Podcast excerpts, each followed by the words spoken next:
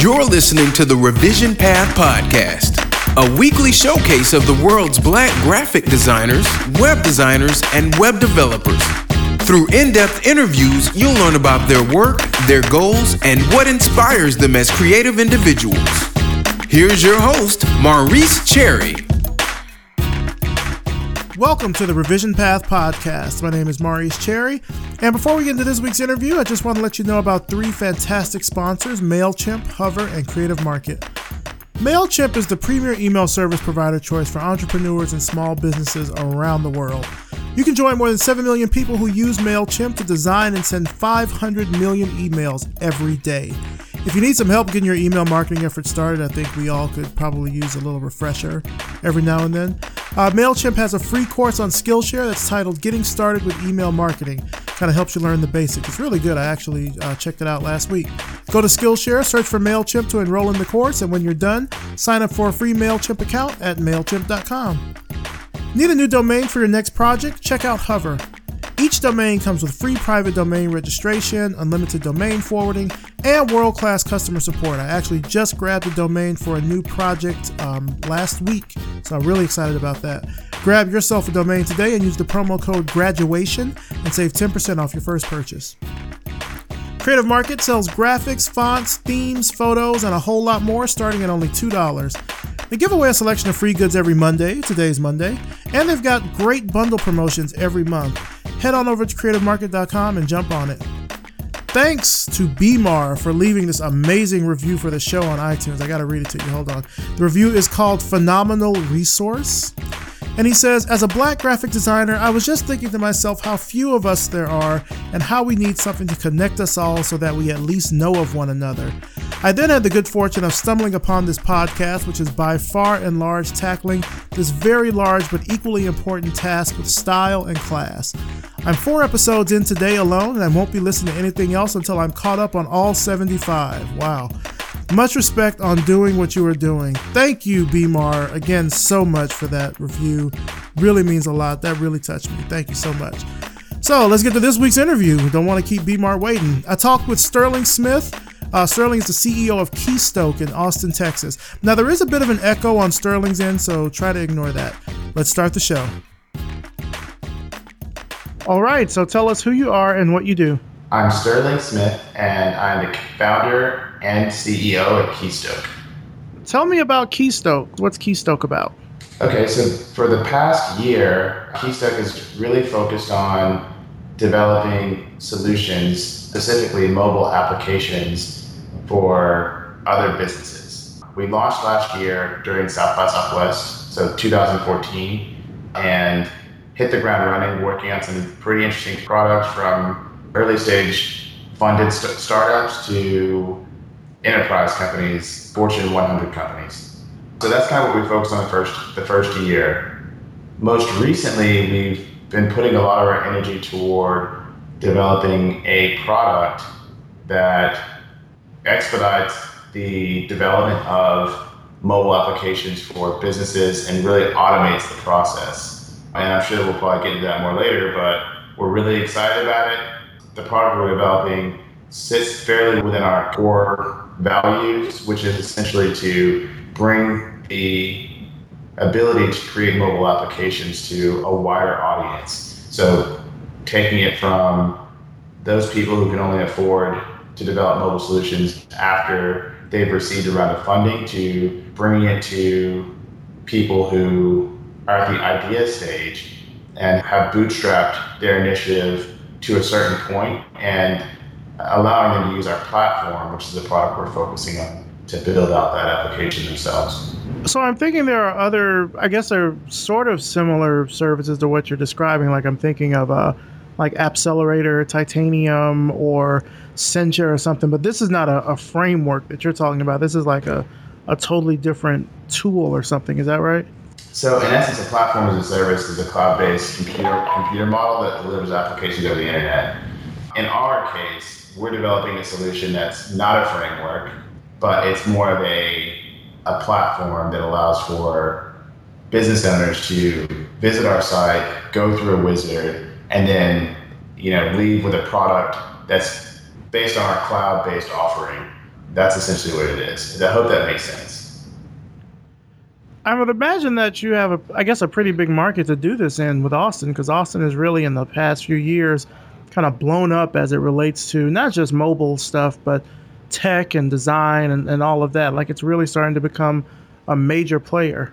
Right, yeah. So one of the main reasons that I moved to Austin from DC was because I felt as though Austin provided unique opportunities for startups in general a cheap labor force, kids who are coming out of a fine university like the University of Texas, many of them very technical. We also have a, a, a very, what, you know, a burgeoning startup community. You've got companies like Zynga, Dell, and Sparefoot who are based here, and you've got a ton of investors that that uh, are, are very interested in participating in, in the growth of innovative companies like ours. Now, with all of that innovation kind of present there, what kind of energy does that bring, I guess, to Keystoke? Like, does that keep you guys pretty busy? Yeah, absolutely. I mean, most of these companies, they're, they're in Austin, there are several incubators, namely Capital Factory. That's the first one that kind of comes to mind. Capital Factory has, well, it's located right in the heart of downtown Austin, uh, less than half a mile from where we office. And in that, in that, uh, built in their office space, and uh, in addition to people who work remotely, I believe that there are somewhere between two and three hundred companies that office and use Capital Factory as a, as a as an incubator or as a co-working location. And many of those companies need services that we offer. They need responsive web design, they need mobile application development, they need outsourced CEO or CTO services, management consulting services, and just general uh, technical consulting services. And so over the last year, you know, we were able to, to close out our first year as a profitable company, large in part based on this ecosystem that exists in Austin that allows for us to partner with companies like companies that that are growing in incubators like Capital Factory. When did you first get the idea to start Keystoke? You said that you moved to, to Austin from DC, is that right? Right. I mean, so somewhere along the line, I believe that it was. what's funny is I think that it was around the time that I saw my bill rate. At one point or another, I was participating in a proposal writing effort while working for a management consulting firm on the East Coast. And I think that they were billing our client three or four times what I was making in my with my annual salary. I mean, it wasn't it wasn't all about the money, but I felt as though there obviously was were opportunities for a person like me who uh, was a strong communicator and a strong developer to, at some point or another, start my own company. The other side of that, there's a, there are two sides to that coin. The other the other side of that coin is I've noticed that there were that there's a broken model, in my opinion, uh, when it comes to developing mobile applications that typically requires a business or person who wants to start a business that's centric to creating mobile applications. They need to go to one development shop to have an iOS application developed. And then they need to go to a, a completely separate Android shop or team within the same organization to have an Android application developed. And many times these teams have different standards with regards to quality assurance. They have different coding practices, and they and typically, unless the, the company can afford to have a team and to bring on a team internally, it's very hard to to ensure that the quality of, of service and the, and the the quality of the application that they're, they're having developed is on the same level. And of course, there's a budget and there are time considerations that exist for these early stage companies, in many cases, uh, to, to kind of grapple with and determine, well, should I go iOS or Android? Well, part of the reason why I started Keystoke was to to promote a, a newer way, kind of a more of a cutting edge approach to the mobile application development process, which allows for a business to come to a company like ours and have and essentially say, hey, I have this mobile application uh, idea. I have a very good understanding of where I want to go with this. You know, can you help me? Well, instead of having them choose whether or not they need to go to initially release an iOS or Android app, our approach allows for that user to use one code base to deploy to both app stores. So that saves them time, money, and other assets and resources that, they would typically expend at least twice going to both the Apple App Store and the iTunes App Store and the Google Play Store. Uh, we believe that you know it's the way of the of the future when with regards to developing mobile applications, and that's large in part because we believe that the old way is a broken model. And so that's kind of where we started Keystoke. Those were kind of the, the main reasons why we, we became passionate about de- delivering quality solutions to early stage enterprise companies alike. And that's why we're kind of still here today. And and our product is a part again is again a part of that core those core values. Now I know that we have some tech entrepreneurs and some design entrepreneurs that are listening. And as I looked at the Keystoke website, I saw that you kind of have already built a small team. You've got an office going. Talk to me about what that process was like. How did you find people, build the team, sort of get to where you are right now? Right. So yeah, we, everyone on our team, you know, one of my advisors once told me, and I believe that he probably heard it from one of his advisors early on, that you know the first ten employees that a founder or co-founder brings onto their team, they should feel comfortable uh, under different circumstances having them be their boss. So you you want to hire people that you would work for as well. They've got that, and, and if you really sit back and think about that, that implies that the person that you, the people that you bring on have to be of a certain caliber. You know, they have to be obviously very technical. They have to be very uh, confident. They have to be able to communicate well, uh, and they have to have advanced leadership skills, not just really basic.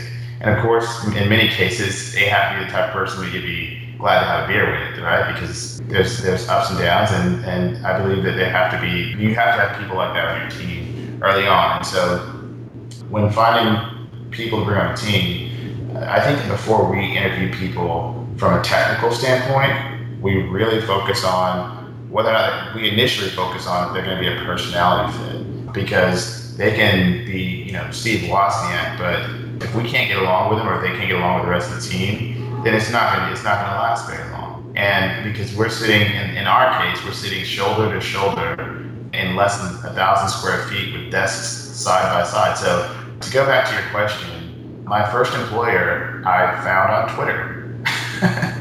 I was, uh, he was actually living in North Carolina at the time, and you know I was contracting work with him to help build out the content for our website, to help with blogging, and to help with some UI UX work early on remotely. And within a couple of, of weeks of working together, we were beginning to organically have discussions about coming to Austin to work with me directly. So again, this is early 2014. By South by Southwest of 2014, he had purchased a ticket and touched down the morning of the, the first morning of Interactive and helped with our launch party. He came directly to the bar that we were having our launch party and uh, stayed until 2 a.m. and that was the first time he and I had met face to face, and he's been a part of the team since that since that period in time, and is again one of my hardest workers, one of my smartest workers, and just brings a very positive energy. Another team member came, you know, worked with me at Booz Allen, has come on board and is, is leading operation, and she's invaluable. And finally, the third person that I want to mention moved from San Diego. He was our first developer to bring on full time, and again, as I look back on when he came on board last August, early August, I can see a marked difference in the quality of, of development, the quality of code, and the, the type of ownership that he's brought to the, to the applications that he's developed for clients and, and also internal initiatives. So, you know, I hope that answered your question. I think I took a long way around around it, but that basically is a, the summation of how and why we chose some of the people that are part of our team today. So, one thing I want to kind of touch on that you you kind of briefly mentioned was sort of the pattern matching part. Like you say, the people that you choose for your team, they have to be someone that that you can work with. Have you found any challenges with that, like making sure that the person was both a good personality fit and was technically competent? Yeah, I mean, it's it, every day. It's a it's a it, there's a learning process. There are a few people that didn't meet the, those criteria. They were, for example, we did hire one developer who was who was more on the greener side. who was kind of a a entry level guy. He showed a lot of promising potential, and after a couple of months, there was he proved that he was able to quickly come up to speed, but he just wasn't a good personality fit. So because we work in, the, in such a competitive space, fast-paced industry, there's not a lot of opportunity for, for people like it may exist in larger organizations to kind of fly under the radar. If there's a personality issue, if there's a technical issue, that person's exposed pretty quickly. And that's sort of what happened with this individual. And it was, it was a tough decision, but we had to basically make a decision together to move in, in a separate direction. And that's one example. You know, since then, what one thing we've we've put in place to mitigate something like that from happening is I get the entire team involved process. So if I have a buddy who's working at a startup and I and I firmly believe that they're a good fit, then I always tell them, I say, hey, I love you, man, and I, and I know that you're going to do good, great work, but I want to make sure that everyone else on the team has a chance to to talk with you during the interview process. So if it's someone in business development, they may pitch in front of the team and then have a small Q and A after that pitch. You know, they may pitch a product or pitch an idea to the team. If it's someone that's on the that we may be adding to the development team, we, we give them something to chew on, something to work on. We give them about 48 hours to work on that on that project. So and they'll store whatever project in, in a GitHub repository, and then our development team will have an opportunity to review it and of course, they'll come in for a, a feedback, and, and people who are not technical will also be a part of the discussion, just kind of getting to know them, just to make sure that above and beyond their technical ability, we also are checking for that personality match as well. So uh, let's talk about funding. I really want to touch on that because you sort of mentioned earlier this platform as a service uh, that you're doing. And I believe you mentioned sort of before we started, uh, you were talking about that you're kind of raising funding for. I know again that there are a lot of entrepreneurs that are listening. Funding seems to be that that kind of it can make or break. I think any project, any business, making sure that you've got the money or are able to raise the money that you need in order to carry out business tasks, hire personnel, things of that nature. What's the funding? I guess the rounds of funding, the funding situation. What's it been like for Keystoke. Are there any kind of tips that you can give for any founders out there that are interested? Absolutely. And I'll do my best to answer that question. It's pretty broad, but if I miss anything or cross anything, feel free to, you know, obviously ask follow-up questions. But um, okay. in short, you know, we're very, very early, early on in the process. So I'm kind of, I'm learning a lot as I go. Fortunately, I have a, some great advisors, uh, unofficial and official as well as mentors who have been through this before. So a lot, some of what, I'll, what I'm saying is going to be regurgitated from them, and others are going to be uh, based on my personal experiences over the last basically two weeks because we really just started having discussions around funding after uh, you know last last Tuesday officially. So in essence, you know, Keystoke, you know, started as a as a bootstrapped effort on my part with obviously assistance on, on occasion from friends and family members. But in short, we have gone, we closed out 2014 profitable and based solely on building out uh, solutions for our clients and obviously doing great work and word of mouth, et cetera, et cetera. So we found that as we developed our product internally, because we're we're a small team, we have limited resources, but obviously we're blessed to have such an awesome team.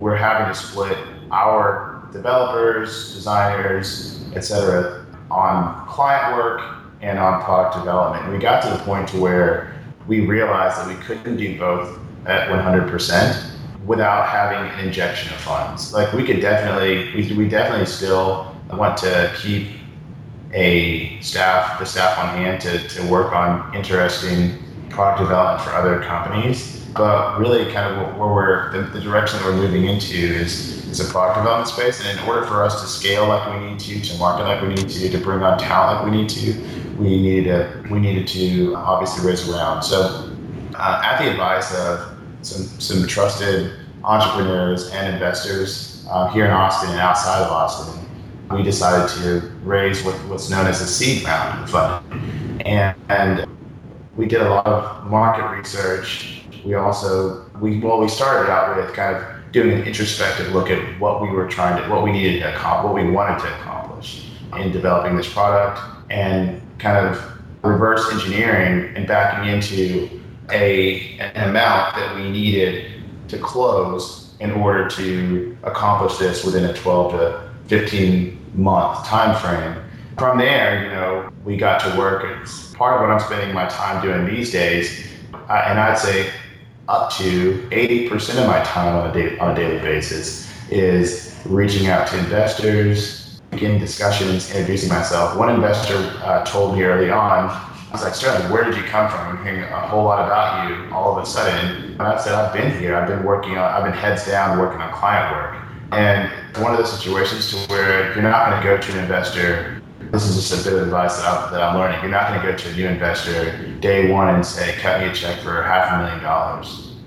There's, there's, there's really a courting process that is a key opportunity for investors to understand who you are, you to do your own due diligence on those investors, and then really kind of dance before you enter into a more serious engagement. And so that's kind of where we are right now. We're in the very early stages of identifying potential strategic investors who have uh, exposure to the enterprise retail space specifically, and in addition to that, who obviously accredited investors who are interested in what we're doing over here at Keystoke. But a couple things that we're doing, I can just kind of shed a little more light on some things that we're doing. We've hired a, an investor relations firm here in Austin who came highly recommended from another advisor to essentially send out, you know, bi-weekly updates on our progress to interested stakeholders so they can see that, again, it's a courting process that, hey, we met this milestone, we brought our first beta tester, we received our first verbal commitment from an investor to participate in this round of funding. We've integrated this new functionality in the application. And so, in essence, handling that the relationship electronically and otherwise with interested parties. In addition to that, really reaching out to people who are experienced in this space has also been of value to us. It's a very in-depth process, and I'm happy to say that my understanding that it's going to take, it can take up to three to six months to close around you know, but it's an exciting process. I think that every aspect of starting a company has been a challenge and it's one that we're, we welcome. What are some of the other things that you've kind of learned since you started with Keystoke? I mean, like you said, you're still kind of learning as you go. But what are some things so far that you've learned that before starting Keystoke you weren't really that sure about? As a software developer, software engineer, early on when I started the company, I, I asked myself, I was like, hey, you know, uh, there are several other you know skilled developers out there who are happily kind of writing code on a daily basis and haven't decided to start their own consulting service or product company. In hindsight, I know exactly why that's the. I mean, I found that it's really you got it's one of those things you got to count the cost before you get involved. Most people who are developers and really good developers really like coding, really like problem solving I sit squarely within that space. I believe that I've learned since I started the company that if you're a developer that loves developing, then and you, know you're not really interested in doing a whole lot of other development uh, work outside of software development, you may not want to start your own company. You may want to be a technical co-founder or CTO of a company because there's so much more involved in running a company than just writing code. And quickly, unless you organize your time appropriately, you may never have an opportunity 12 to 18 months in the company to write code. Uh, fortunately, I carve out time on a daily basis to contribute to the various initiatives that we have going on from a development standpoint. But I can see that if I did not make that concerted effort, I wouldn't be able to. I'd be focusing on raising money or business development or human resources that right there is a full time job in and of itself, or several full time jobs. And so, if you're really passionate about development, it's one of those things that you can carve out time to do on your own time. But I think it's important to understand that when you sign up for something like this, there's more to it than meets the eye, and you have to be interested in, in having some exposure to some of the other tasks that are required, or bring on someone else that is and partner with someone who who's either an MBA or or has some experience running a company and likes that sort of stuff. And so that's one of the things that that's the first thing that came to mind when you asked that question. So when it comes to, I guess, venture capital firms, what have you, that are interested in investing in things like this, who are some of the the major players that people need to know about? I mean, well, you know, individuals I, I really can't speak on, but in our space, it'd be great to have the involvement of, of a, a few VCs like the Bessemer Group or Google Ventures. So again, I think I, I touched on it whenever I was giving answering your previous question about investment. I think it's very important, at least for a company like ours, to bring on strategic money. You know, we're not really interested in just kind of making a quick buck and then moving on to the next thing. You know, this is something that we're passionate about. We're passionate about bringing mobile solutions to the masses, you know, or the ability to develop solutions, cutting edge solutions, not corny, responsive websites wrapped in an iframe, but actually mobile solutions that provide native functionality like push notifications, geofencing to people at scale. And so the first vertical we're going after is the e-commerce space. And I'm getting, I'm saying all this to say that, that the type of investment that we're looking for, specifically for us, are, are people who invested in companies like ours, like uh, a couple investment firms specifically. Like the way that I, part of what I do when I'm looking for, when I, when I'm online looking for investors I t- yeah, I start with my, my local LinkedIn network. and I, will speak with that, or I'll send a few emails to advisors, and, and many of them are happy to make introductions as well as provide invaluable advice. But Angel sites like AngelList is invaluable. If you're not familiar with AngelList, then I would highly recommend that, that you familiarize yourself with it, especially if you've already started a product-based company, because that's where many accredited investors scout out their next investment. From a strategic standpoint, finding strategic investors for my company, AngelList is, is also useful because I can go, I can type in the name of a company that I may be interested in being acquired by um, in the future or uh, integrating with, and I can see who invested in, in their rounds of funding. So, for example, if I if I'm looking for someone who's strong in the retail space, I can go to the I can type in the name of that retailer or that retail a service provider or product-based company and see who participated in that round, and I can I can follow the investors and look for introductions on LinkedIn and then communicate about them because those are the type of investors that we want because they are interested in our success. They could potentially have a vested interest in us being successful for obvious reasons because they they've already participated in rounds in, in companies that can utilize our services as well that's kind of a strategy that we that we've employed to reach out invest, to investors. But you know, there are also other sites like Product Hunt that are also online resources for product-based companies or aspiring entrepreneurs to, to look at to kind of see what's what's trending and that sort of stuff. But yeah, those are a couple different approaches that we take. What do you think developers out there need to know in order to compete in this market? I know that there are a lot of people that are talking about wanting to build an app. I think a few years ago there was this really big push about learning how to code and things of that nature. But we we're talking like specifically like skill wise, what are the types of things that people need to focus on if they want to get into doing mobile app development? I mean, so there's the traditional approach, which is getting a couple books or signing up to do computer-based training in specific stacks of technology. Like if you're going to develop an iPhone app, you know, the traditional approach is to obviously look at um, an Objective C tutorial and then begin to, to code on your own. I think GitHub is a, is a pretty interesting resource because there are a lot of projects that allow you to seed their project and then, and then build on top of it and, and use their project or framework as a starting point. Something that I think, something that I wish was around whenever I was a little bit earlier in the game was the boot camps, those 13 week boot camps that take you from essentially soup to nuts with regards to a specific stack of technologies.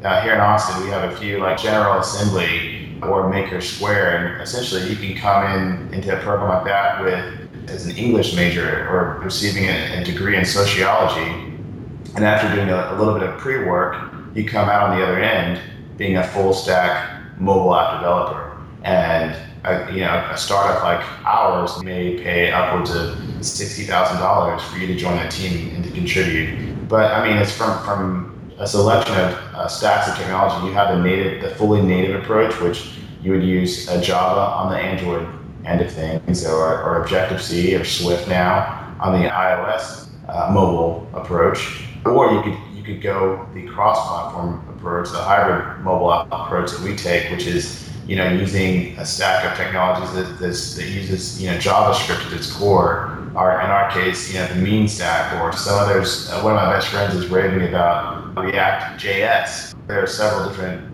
approaches that you can take from a cross-platform approach, and I just really think that yeah, it takes it, it really depends on what type of problem that you want to solve. Like I'm, I'm really fast to tell a, a prospective client that if they want us to develop us to develop Mortal Kombat or a game like it using a cross-platform approach, it's probably not a good fit. But for your general line of business applications, it's a great option because you're able to have that single code base and deploy to multiple app stores and maintain indefinitely one code base as opposed to employing two teams to do that for you.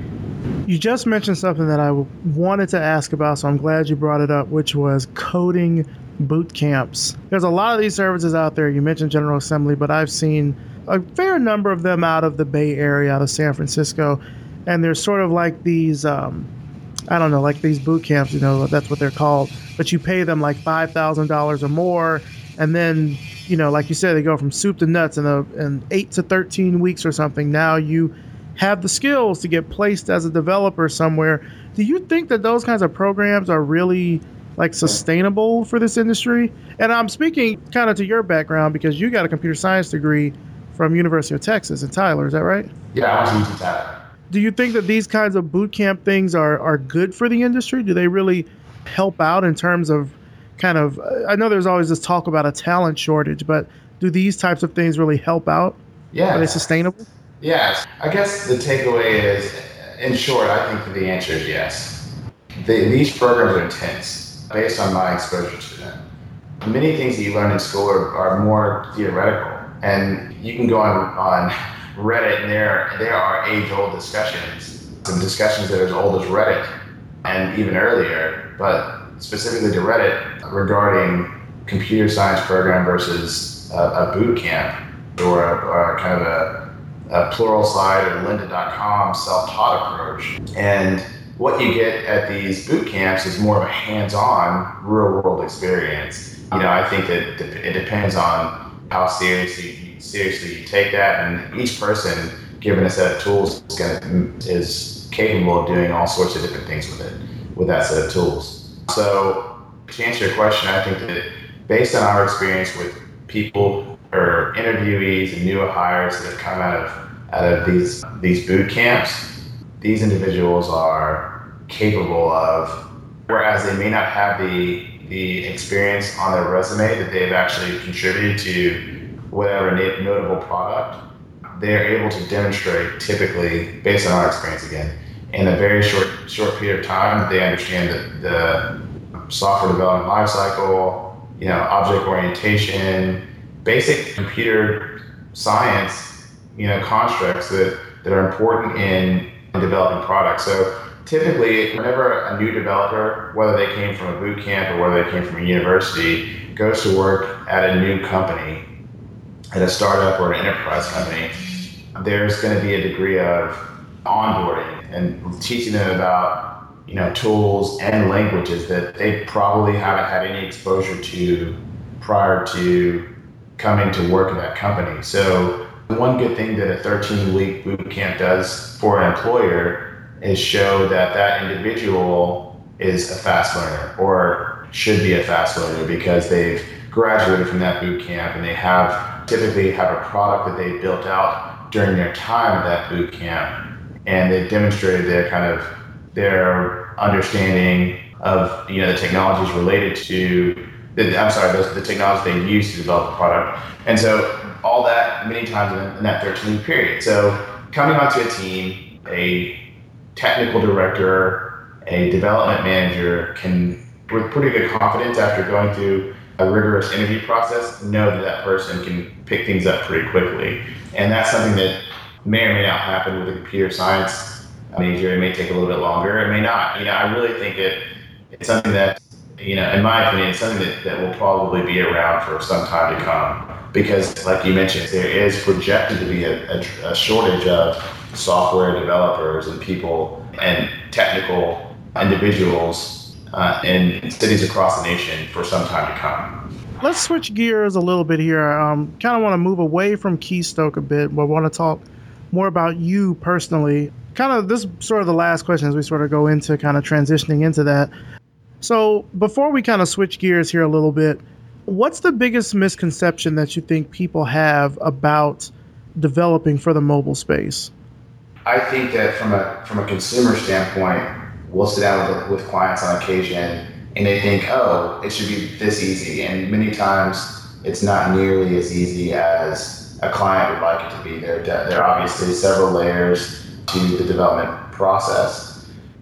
I think that you learn early on that as a, from a development end that it's dangerous to just jump straight into code. Many times will say, you know, can we skip the discovery phase, skip skip the requirements gathering phase, and go directly into the development of the application. So setting expectations and bringing clients up to speed in, in many cases is a challenge to developing solutions. And so you know, being able to communicate effectively what is involved in developing solutions, especially for someone who's never developed a product before. They're, they may be a subject matter expert in a particular industry, whether it be retail or or um, or apparel or oil and gas, but they have no idea how to engineer a, an application.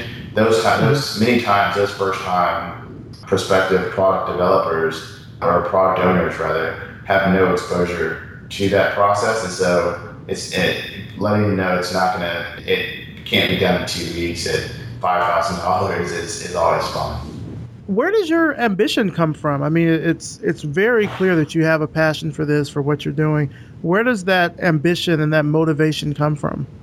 I'd like to give credit to my parents because I, I do believe that they set the bar really high for us as children to see kind of where my parents came from, from my, you know, my dad's a first generation, or I'm a first generation American on my dad's side, he's from Trinidad and Tobago, and kind of to see where, you know, I visited Trinidad and Tobago for the first time two and a half years ago, and to go down there and see kind of where our family came from on my dad's side, and see how far, you know, through hard work, education, endurance and the grace of God, like how far a a person can bring their family in one generation was awe-inspiring. And so it's hard for me to be a part of a family like mine where my mom is amazing, uh, which is an understatement. And, you know, she has gone through so much and has broken through so many glass ceilings. My dad, the same thing. And then having siblings who are just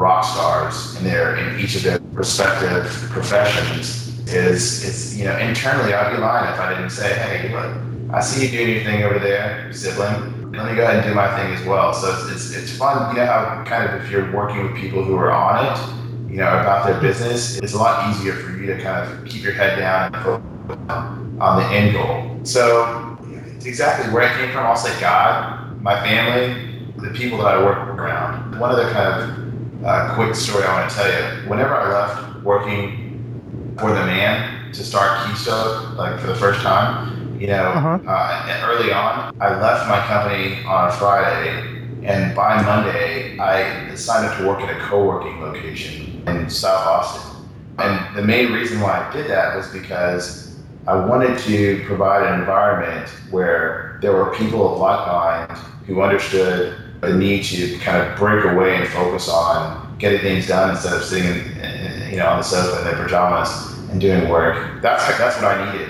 And I also would, so I would go in the office essentially from 9, 9 a.m. to 6 or 7 p.m. I had a dedicated desk. And I remember thinking, or, you know, in those early days, like, I'm not working for myself, I'm working for someone else. That was the mentality that I went to the office with, which was that I'm not doing this for my own good. I'm actually, I, my, the mentality was I was still working for the, the same company I was working for previously. And it wasn't, obviously, I wasn't working for anyone, I was, you know, I was self employed, but I wanted to get myself in that. I wanted to have that mindset, and, um, and I think that helped early on to, to keep me focused on on kind of what the, the goals and dreams that I had, and that I'm continuing to accomplish today. What other tech entrepreneurs out there do you admire? As, as far as names are concerned, yeah, yeah. So there are a couple people that I, that I try to bug and get on the calendar to have brunch with who are local you know, there's one guy who I secretly admire and I, I like really appreciate his feedback named Jason C. He's, um, he's one of the venture partners at the local Techstars incubator and VC, whatever you call it, here in Austin. He's awesome. Then I also look at, at others uh, in this space. I like to listen to, to various podcasts, but more than anything, I like I also look at you know people who look like me and who, who have done awesome things in this space. So without putting each person on blast, because I will forget, you know, those people. You know, anyone that, that's kind of taken their vision from kind of conception to reality are people that I admire, that I look up to. Like, and even if it's outside the outside the, the tech space, like I recently heard an interview of Dr. Dre, who's kind of promoting the uh, his new movie that's that's coming out. I think it's Boys in the Hood, and he was on. He was he. I think he interviews like once every five years or, or, or less than that, and he was just talking about how they got started, and it seemed as though the, the passion that he had early on is, is a similar passion that I have. And not to compare myself to the great Dr. Dre, but I feel as though, you know, you gotta have that in order to stand out in this competitive space we're in. It can't just be about the money. And so that's kind of what motivates me. You know, I'm gonna miss on miss out on a couple key people if I try and name each and every person, but there's a long list. But that's as far as from a characteristic standpoint, that passion, people who are passionate, and you know, people specifically who we hear have, who have tried a couple times, failed, and then tried again and been successful. That that's kind of what I'm excited to those are the people that I'm excited to watch, and those are the people I, I follow on Angels List or LinkedIn or Twitter, and really keep an eye on, on what they're up to because they're they're motivational to me. What advice has kind of stuck with you throughout your journey? This can be advice you've gotten from a mentor, advice from a parent or something. What advice has really kind of helped sustain you through all this? It's really to keep God first. I mean, I am a Christian. I do believe, you know, that things that, that we involve ourselves in and the successes that we have are, are ordained. God's a player and he, he cares about the sparrow, he cares about about you and I. I think that whenever I think about the ups and the downs that I've gone through and obviously some of the successes that I had, it's hard it's, it's easy to think, oh man, we did a great job, our team is so awesome but really that, that personal relationship and uh, you know always give credit where it's due is, is important. It's what something that my mom taught me at a young age and it stuck with me. Above and beyond that, apart from not necessarily advice, but people who are inspirations to me are again my siblings. They're people who I can call on. Many times, advice that I get from some of my siblings who are professionals, you know, I pay big money, whether I'm sick or whether I need legal advice or what have you. So it's awesome to have people like that in your corner and to have people like that at a phone call away or a plane ticket away. And then finally, the people who are fighters. One of the girls in our in our office is really sick, and, and she comes in every day and works just as hard or harder on a daily basis. And so, seeing people like that motivate me, and obviously, you know, whenever I, you know, things that don't necessarily come to mind in, in an interview, are there subconsciously advice I got from mentors who are startup founders who've been where I'm at and, and, and multiple times are, are, things that I just happen to pull up in random access memory. Things that my, my parents told me at a young age also, you know, always come back to me whenever I need it. So obviously a, a support system that goes beyond friends and and extends to, to advisors and other people that we uh, that we encounter on a daily basis that that mean the most. So, what's in the future for you? Do you have any like plans for the summer? Where do you see Keystoke kind of going in the next few years? What's on the horizon for you? Right. So last year we were 100% services. For the year of 2014, Keystoke focused 100% of our effort on developing awesome products for other companies. Right now, we're developing a product internally, so I'd say that we're splitting my developers' time, people on our team's time between our product and obviously client work. And so we'd like to. So currently, I'd say that the pie is split up now from 100% in, in developing other people's products to about 20% on our internal product and 80% on other people's products. You know, by this time next year, um, I'd like our company to still have that product or that uh, services component, but I'd like us to focus on you know the majority of our time develop you know develop you know maturing our product that that we uh, that we're growing, and so I'd like that to be you know more of an 80-20 split split where the product that we're developing internally represents the 80%. So from a utilization standpoint, that's kind of where I see us, us uh, going. But more specifically, you know, we're looking to close uh, this round of funding, the seed round of funding that should help us grow grow out our business development team, assist us with some marketing, as well as uh, build out our technical team. So I think that really it's hard to see what will be this time next year. I know that we have some pretty interesting stuff that we're working on, and I think that the that the vertical that we're going after, which is the the, the m-commerce, e-commerce, retail space, I think it has the, the potential to kind of shake things up a bit. So I'd like to, you know, I look forward to talking to you again at, at some point down the road and giving you an update on where we are because, you know, right now I feel like there's no telling. Sure, man. I'd love that. Well, just to kind of bring this all to a close, where can people find out more about you and about Keystoke online? Right. So if you're a Keystoke fanboy, tongue in cheek moment, you can follow us on Twitter at, at simply Keystoke. We're on Facebook at Keystoke as well. We're on Instagram as Team Keystoke, and we've, we've got puppy cams that uh, people in the office. We have two dogs in the office, and, and people in the office are continuously posting photographs of our our two old English bulldogs. And then if you're an investor and you want to learn more about what we're doing, then check us out on AngelList. And that URL is simply angel.co slash keystoke. And um, you can participate in this round. We'd appreciate that. Obviously, I'm on LinkedIn. It's just it's simply Sterling S. Smith. So those are probably the best ways to reach us. All right, man. Sounds good. Sterling Smith, again, thank you for taking time out of your busy schedule. You know, I know you're building Keystoke. You're refining the product, making it better. So I appreciate the time that you have taken out to not only talk about Keystoke, but talk about kind of the funding process, how this all goes. I know that we have entrepreneurs that are listening that really want to know how can I get the funding and things that I need to really build the products and the services that I want. So again, thank you so much. I really do appreciate it.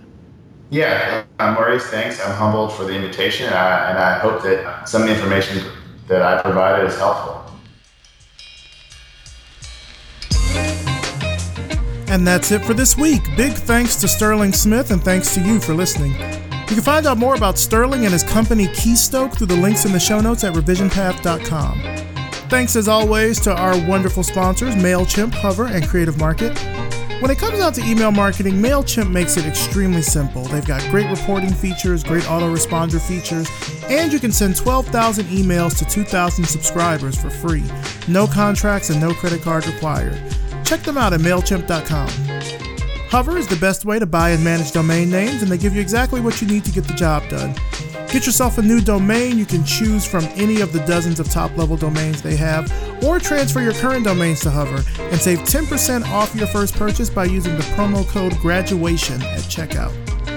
Lastly, there's Creative Market, a marketplace that sells beautiful, ready to use design content from thousands of independent creators from around the globe. Head over to creativemarket.com, pick up those six free goods that are available for free every Monday.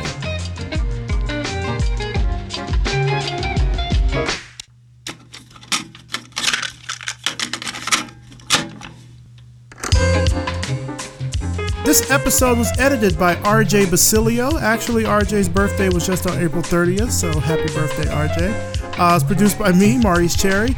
Our intro is by Music Man Dre with intro audio by Yellow Speaker. The outro audio, This Is My Tape for You, is courtesy of Jimmy Square. Make sure you subscribe to us on iTunes, leave a rating and a review. It helps us get new listeners, it helps more people find out about the show. I'll even read your review right here on the show, just like I did with B Mar's review at the top of the show. Thanks again so much, B Mar, for that heartfelt review. I love hearing from all of you, from just hearing what you know and love about the show. Uh, I, it really means a lot. It really, truly does. Revision Path is a 318 media project. If you like the work we're doing with the podcast and the website, then visit revisionpath.com forward slash donate and let us know. Leave a tip in our tip jar, sponsor an upcoming episode, or join at the $5 fist bump level to show your ongoing support. Thanks so much for listening, and we'll see you next time.